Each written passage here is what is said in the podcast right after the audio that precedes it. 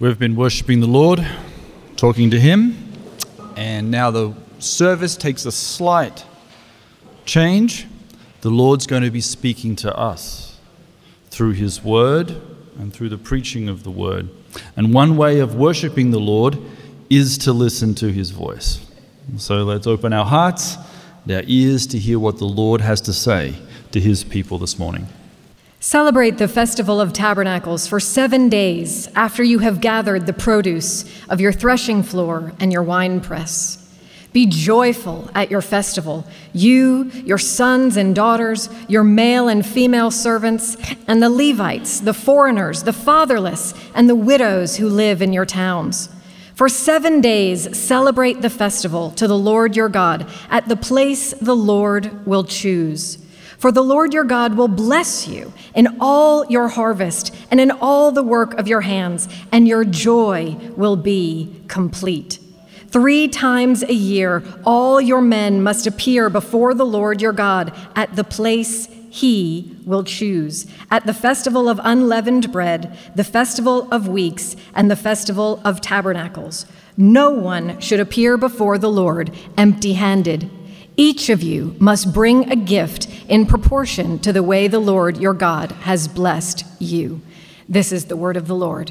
Praise be to God. The second reading is from Leviticus, Leviticus 23, beginning with the 23rd, I'm sorry, the 33rd ver, um, verse.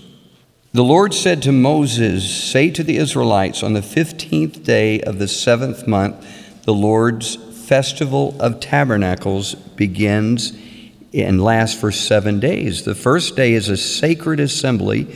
Do no regular work. For seven days, present food offerings to the Lord, and on the eighth day, hold a sacred assembly and present a food offering to the Lord. It is a closing special assembly. Do no regular work. There are the Lord's appointed festivals which you are to, to proclaim as sacred assemblies for bringing food offerings to the Lord, the burnt offerings and grain offerings, sacrifices and drink offerings required for each day. These offerings are in addition to those of the Lord's Sabbaths, in addition to your gifts and whatever you have vowed, all the freewill offerings you give to the Lord. So, beginning with the 15th day of the seventh month, after you have gathered the crops of the land, celebrate the festival to the Lord for seven days. The first day is a day of Sabbath rest, and the eighth day is also a day of Sabbath rest. On the first day, you are to take branches from luxuriant trees, from palms, willows, and other leafy trees, and rejoice before the Lord your God for seven days. Celebrate this as a festival to the Lord for seven days each year. This is to be a lasting ordinance for the generations to come. Celebrate it in the seventh month. Live in temporary shelters for seven days. All native born Israelites are to live in such shelters. So your descendants will know that I had the Israelites live in temporary shelters when I brought them out of Egypt. I am the Lord your God.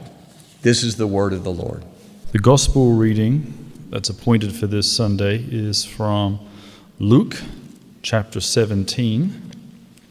Now, I know I told you all to sit down, but it is a tradition to stand uh, when you hear the words of the king. Brothers and sisters, the good news, according to Luke, beginning at verse 11. Now, on this his way to Jerusalem, Jesus traveled along the border between Samaria and the Galilee. As he was going into a village, ten men who had leprosy met him. They stood at a distance and they called out in a loud voice, Jesus, Master, have pity on us. And when he saw them, he said, Go, show yourselves to the priests. And as they went, they were cleansed. One of them, when he saw he was healed, came back, praising God in a loud voice. He threw himself at Jesus' feet and thanked him. And he was a Samaritan. Jesus asked, Were not all ten cleansed? Where are the other nine? Has no one returned to give praise to God except this foreigner? Then he said to him, Rise and go. Your faith has made you well. This is the word of the Lord. Thanks be to God. Please be seated. And let's pray. And Father, we ask you to teach us and instruct us from what our fathers long, long time ago learned in the wilderness. And we pray that, um, that their lessons or that instruction, Lord, will be our lessons and uh, instruction to us. And Lord, we ask that your word, as we apply it to our lives, will indeed be life and bring us uh, into a deeper uh, and more intimate understanding of who you are and into a deeper knowledge of the Lord. And we do ask this through Jesus, our Savior, our Messiah, our King. Amen. I'd like to, um, of course, say a few words about the, oh, sorry, just children. Any kids? Any kids would like to escape from the wrath that is to come? The 27 point sermon that goes on for an hour and 20 minutes.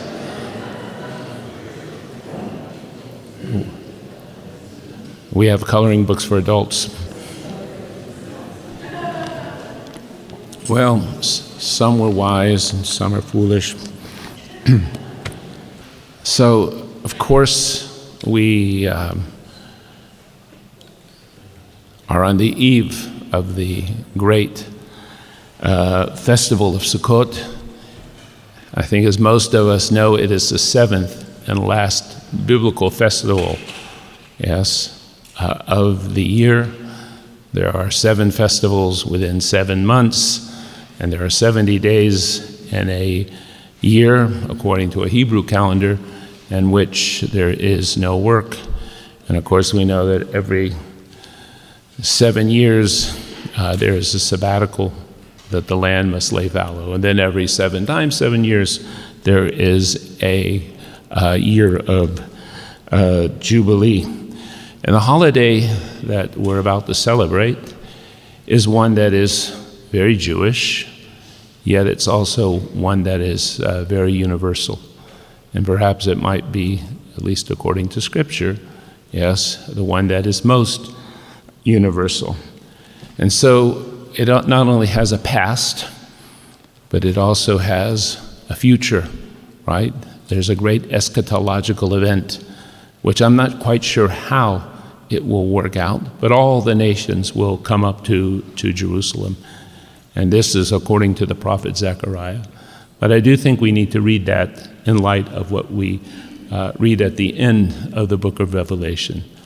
So it's not so much the past and it's not the future that I think is important for us now. I think it's the present. And the question is what does this holiday uh, say to us now? How does it teach us or instruct us or guide us, yes, in the age in which we live. And uh, I think there's some very, very um, helpful uh, instruction from God Himself, and I, I would suggest that we pay attention to this. But the thing I'd like to highlight first and foremost, and I think the verse that really stands out, at least for me, is a verse that we read in Leviticus. It was our second reading. And in Leviticus, it says, the following. It says that um, Leviticus 23 uh, 42, I'll actually start on 41. Celebrate this as a festival to the Lord for seven days each year. This is to be a lasting ordinance for the generations to come. Celebrate it in the seventh month of the Hebrew calendar. Live in booths for seven days. All native born Israelites are to live in booths. So your descendants, and this is what I think is significant, so your descendants will know that I had the Israelites live in booths when I brought them out of Egypt. I am the Lord your God. Why do you do this prescribed ritual? Why do you live in booths? You live in booths so that the descendants, or we, may know that the Lord brought, yes, our fathers out from Egypt. And that word know is extremely important because when we talk about knowledge, um, da'at in the Bible, uh, we very often, or when we use the phrase, oh, know the Lord, or know the ways of the Lord, it's very often uh, understood by us, I'm afraid, in a very shallow way. And we think knowledge of, the, knowledge of God is right theology. And I don't want to condemn or belittle having right biblical theology. Or we think it might be a knowledge uh, of knowing that God exists and being able to tell other people, to prove to other people that uh, God Himself uh, exists. But the word in Hebrew, yes, is not just something uh, intellectual, yes, but it is really best translated as uh, knowing by experience, yeah, not just knowing from a book, knowing uh, through uh, perception, knowing via relationship. Yes, that word, the word yodea, yes, is used to describe the physical sexual relationship between a man and a wife. That it has the strongest sense of intimacy, yes, relationship, connectedness. So living in these booths, yes, and all that goes with it, should, what it should do, is lead us to a deeper understanding of the Lord and even to a deeper devotion. And let me give you an example. There's um, my newly, inter- newly infallible version of the Bible. Yes, it takes, um, here, it takes a verse such as this. It says, for the earth will be full of the knowledge of the Lord as the waters cover the sea. Isaiah chapter 11. Isn't that a beautiful verse? was the verse that the pilgrims loved, yes, as they expected continuous worldwide revival. Yes. The earth will be filled, will be full of the knowledge of the Lord as the waters cover the sea. I don't think that means a lot. But the uh, Jewish Publication Society Bible translates it as follows The world will be full of the devotion to the Lord, yes, as the waters cover the sea. Surely that makes a difference. Yes. Oh, and by the way, when we read these messianic verses about the Messiah, a shoot shall come from the same chapter in Isaiah. A, a shoot will come up from the stump of Jesse. From his roots, a branch will bear fruit. The Spirit of the Lord will rest upon him the Spirit of wisdom and of understanding, the Spirit of counsel and power, the Spirit of the knowledge of the fear of the Lord. Take the word knowledge and change it to devotion, right? Because it's intimacy, it's relational, it's more than just intellectual. I mean, it is intellectual, but that's not where it stops. Right? So I think that's a key, that's a key place. That's a key verse to keep in mind. And the gospel verse that we read, or the gospel story that we read today, was the appointed gospel story. And I think it works very, very well. And I'd like to just read one verse from that, uh, uh, that incident. Jesus asked the man who came, He said, Were not all ten cleansed? Where were the other nine? Was no one found to return and give praise to God except for this foreigner? Then he said to him, rise and go. Your faith, yes, your faith has made you well. And so we return to this verse. But in the meantime, how does how is it that the, the feast, with all its joyful traditions, how is it that it's going to speak to us, teach us, instruct us? Yes, give us more confidence. Actually, give us that uh, faith, that biblical faith, which is a loyalty and a persistence and a refusal to give up, even in the midst of uh, hardship or difficulty or uncertainty. Yeah. All of this is uh, incredibly necessary for the age in which we live because we live, do we not, in an age of great uncertainty. It wasn't actually the case a few years ago. But now we have technology that is changing our lives at the most rapid rate possible. All the old institutions and the old systems are collapsing. They still exist, but they're in the process of falling apart. We live in the midst of a, of a culture war. We live in the midst of great ethnic and political division within many societies. Our political systems uh, are having a hard time holding up under the pressure.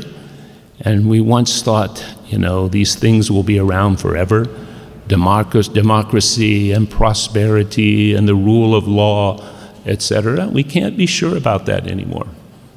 And we have uh, an unprecedented economic situation. My country is $31 billion in debt but it lives like there's no tomorrow. And uh, we keep spending money and tell, tell ourselves we're too big to fail. Ha ha ha. We're too big to fail. And there's talk of nuclear war in Europe. Now, if you're not worried, you should be. Because uh, we, many people, uh, in their anxiety, and in their fear are ready to give up their freedom as someone will just come along and solve the problem. And others just don't want to hear about it.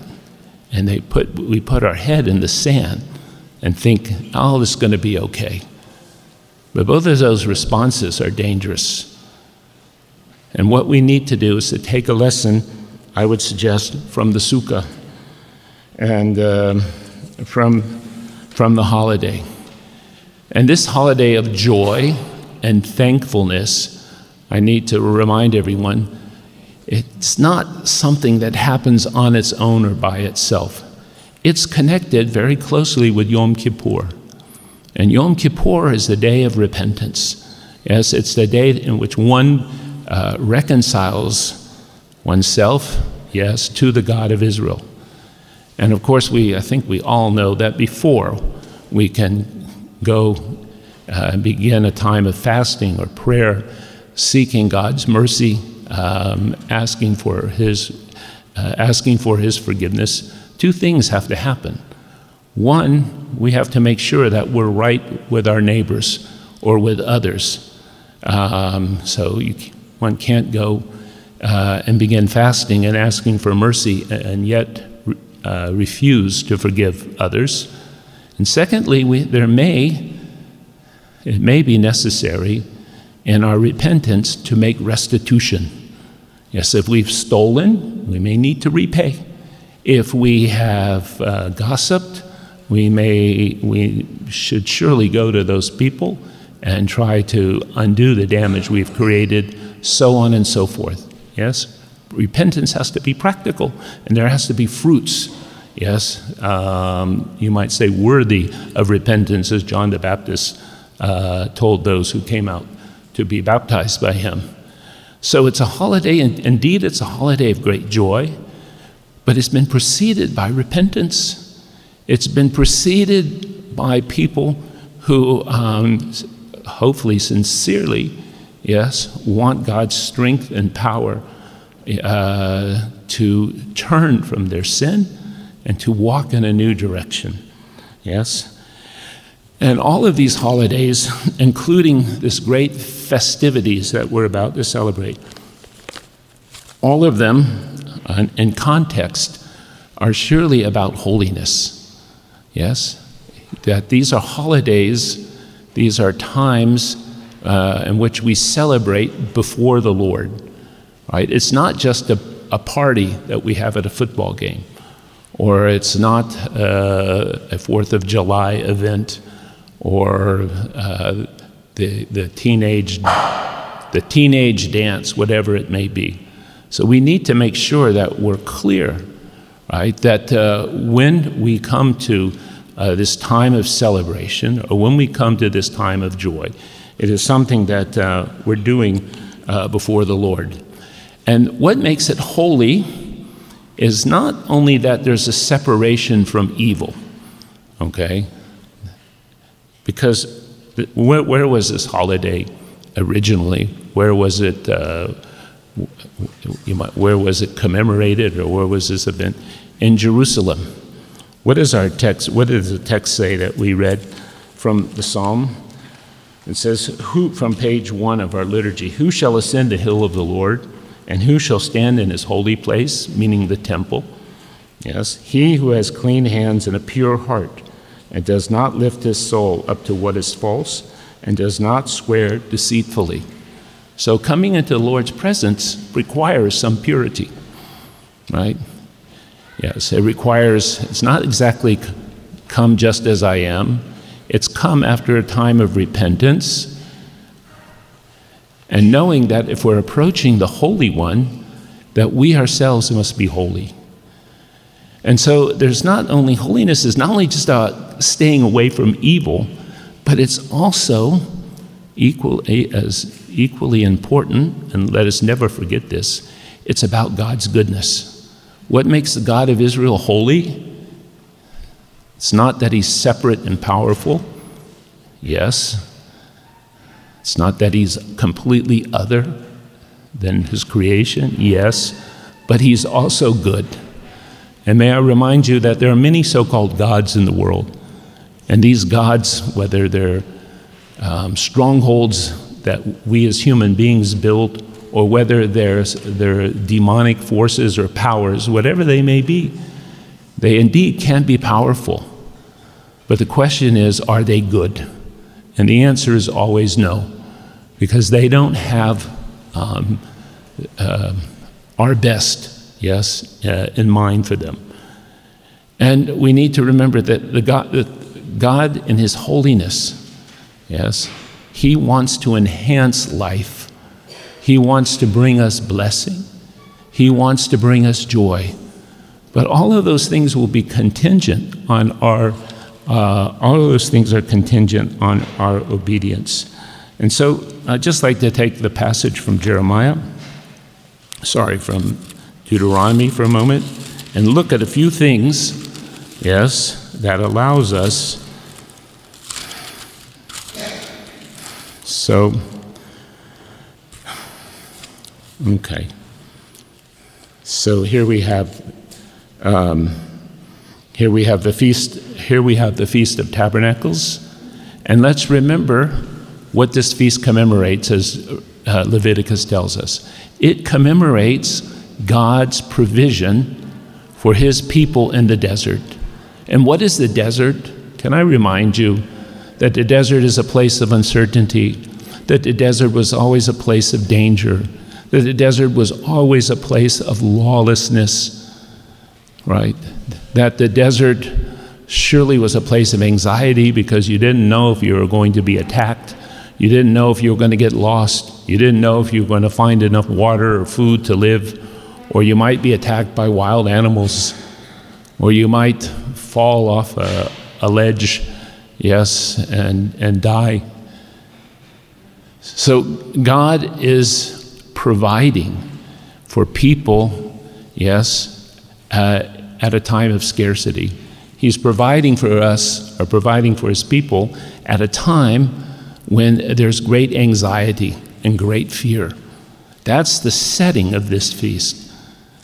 And the question might be can God prepare a table in the wilderness? Yes. And in our anxiety, and in our fear, and in our worry about the future, yes, the question is can we sit in our sukkah? Yes. And can we rejoice? Or do we let the cares and worries and the fragility of life you somehow destroy that joy and ultimately destroy that witness and overcome with faith that we have? So here's what the Lord says to do. He says in the book, He says, celebrate. Yes? Now, the Lord is commanding us to have a party. Yes? Uh, to have a party. Yes, in the context of holiness, but to celebrate. Yes? After we've done what? After the, after the harvest. After we've done our bit and our part Yes, after we see the blessings that the Lord has given us, eh, the response should be, oh, I did this myself. Why do I need to celebrate? Or, you know, this is the result of my hard work and my cleverness. No, the Lord says to celebrate. And then he commands us in the same passage, I'm reading from Deuteronomy 16, be joyful. And I think I remind people at least once a year that virtually in no other place in the Bible are we command our, does God command our emotions. But he does here. And actually, once in the, the passage before concerning Pentecost, he commands us to be joyful. Yes? And we need to, especially those of us who are cranky, or those of us who see always the, the dark side of life or the or pessimistic uh, we need to remember that on one hand, being joyful, especially as Christians, is a fruit of the Spirit. Is it not? Yeah? But it's also a discipline. It's also a spiritual discipline. It's a little bit like repentance. Repentance is a gift that God gives us, but it's also something it's also something that we ourselves must do and we must exercise. And there's something of a paradox there. But when we find ourselves, you know, overcome by life, we need to make the purposeful decision. We need to be intentional in saying, I am returning to joy with the Lord's help. Right? I'm placing all these things in the Lord's hands. I'm going to go sit in my sukkah. Okay? It may be metaphorical, but we may have to sit in our sukkah virtually every day. Be joyful at your feast. And who should be joyful? your sons, your daughters, your manservants, your maidservants, the Levites, those who serve the Lord, the aliens, those who are not part of the community, the fatherless, and the widows who live in your towns. All right? So this should be a celebration for everyone, not just those who have money or not those who are just fully Israelites. Right? All should rejoice before the Lord. Now, what is, the, what is what the, you might say the purpose of, uh, of joy. When we are joyful, it is the, I think, the deepest and the most sincerest form of gratitude that we can give to the Lord. Right? We're saying thank you to the Lord for His provision. We're saying thank you to the Lord for His provision in whether the times are good or whether the times are bad. But if we say thank you without joy, yeah, are we really grateful? Are we really sincere? Yes. Being joyful. Yes. When someone gives us a million dollars, is it like, oh yeah, thanks. I'll send you an email when I get around to it. Or is it like, oh my goodness, you know, is there something explosive? ecstatic. And what has the Lord given us? Eternal life, a future, a victory over death, life even before death. Right? Again, do we express joy? Or maybe are we like some people I know, repressed and afraid of joy, or even afraid of expressing joy? Yes?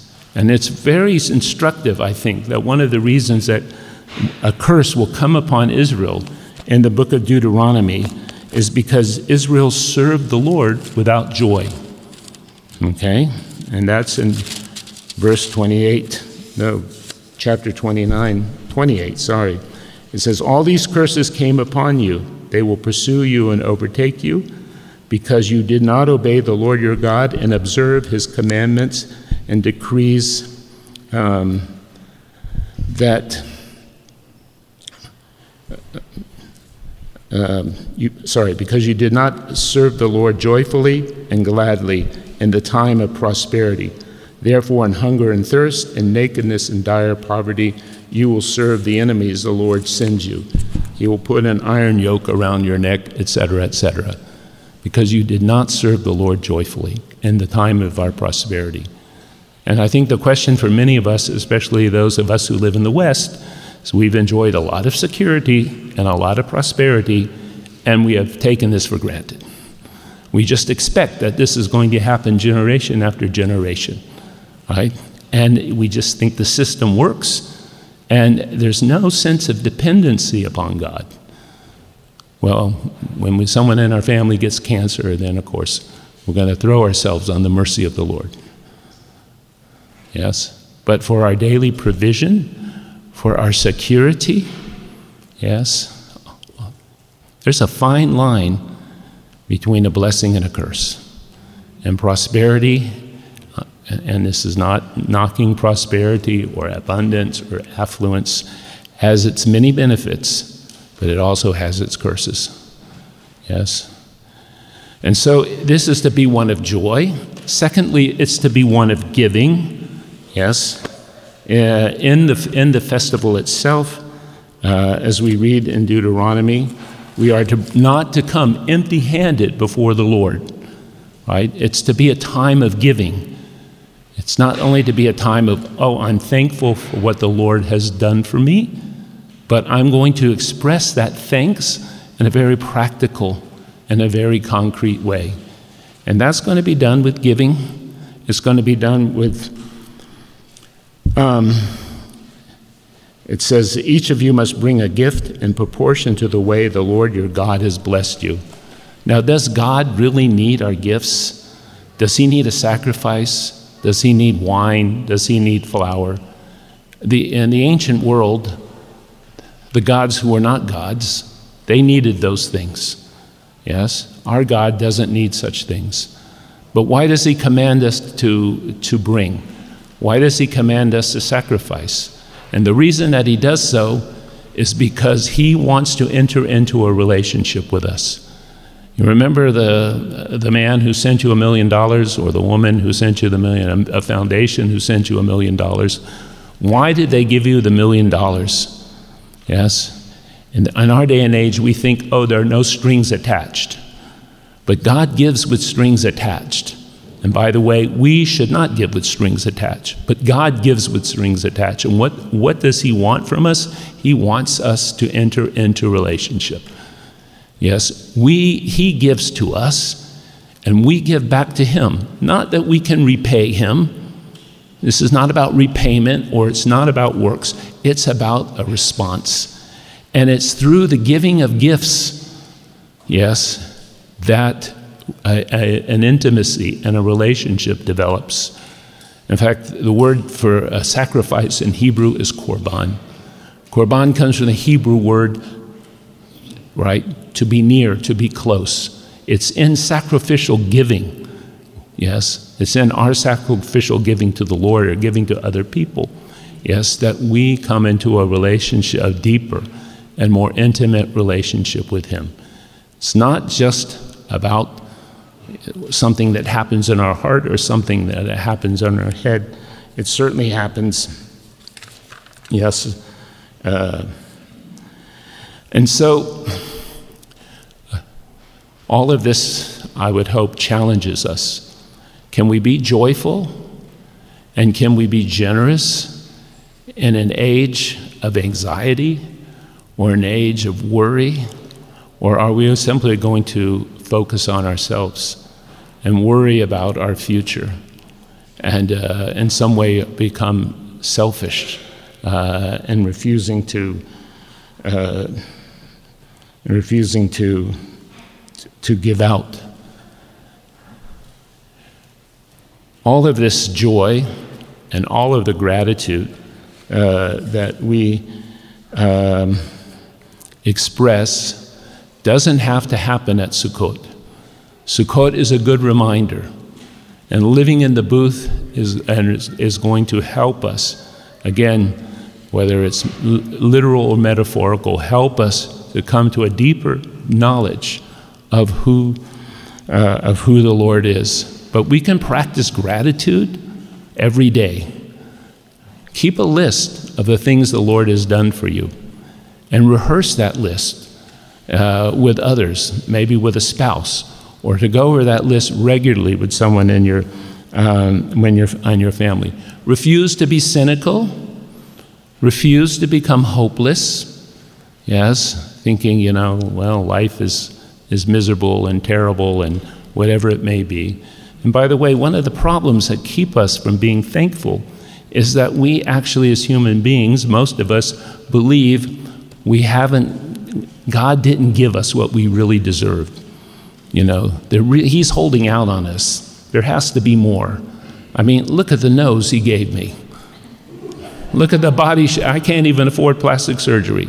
Look at the body parts He gave. Look at the husband He gave me. And look at my kids, they're a wreck. Yeah? And my job, you know, at the Amazon warehouse, I hate it. And I'm soon going to be replaced by a drone. and my future is who knows where my future security is going to come from. You know, why is he treating me like this? I don't have a lot to be thankful for. Oh, yes, we do. Oh, yes, we do. We have an enormous amount to be thankful for. And we need to practice that gratitude. Yes? And we need to remain, despite our circumstances, we need to remain joyful. Yeah? The sukkah, the sukkah reminds us life is fragile, life is risky, but in the midst of all that, in the midst of maybe there's going to be an economic collapse, or maybe there will be a war, and I'm not saying we should not be concerned about these things, but in the midst of all these things, in the midst of a health scare and worries about our children, yes, we need to rejoice. And we need to um, take heart that uh, God does care for us and God uh, certainly loves us. And I think uh, coming to that understanding, I believe it surely strengthens faith. And what do I mean by faith? I don't mean, oh, I'm claiming my healing or I'm claiming God's going to send.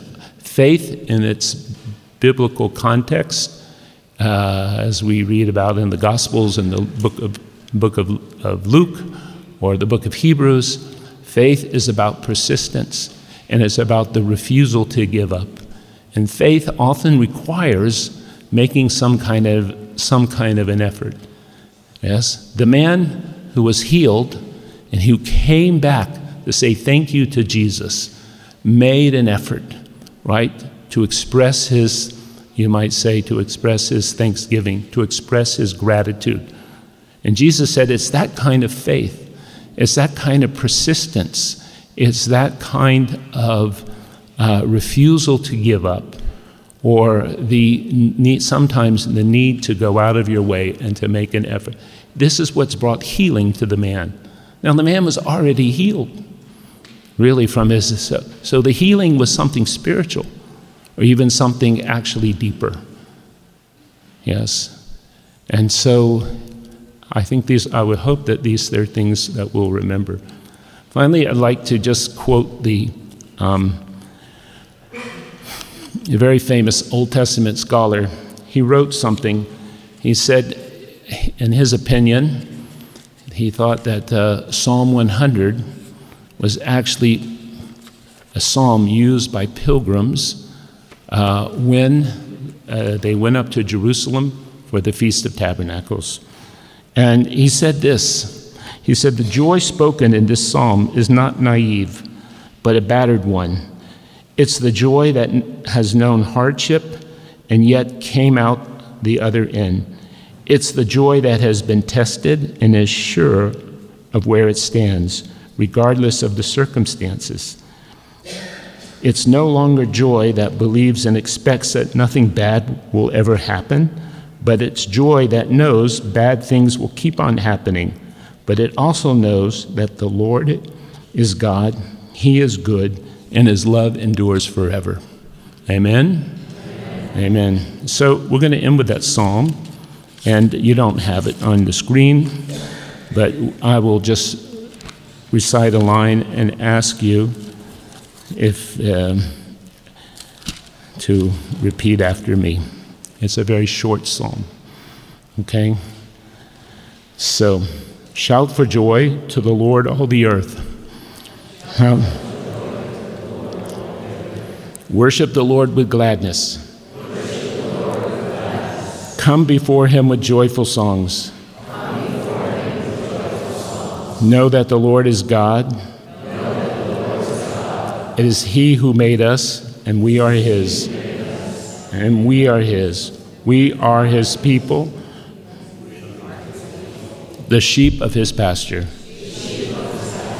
Enter His gates with thanksgiving,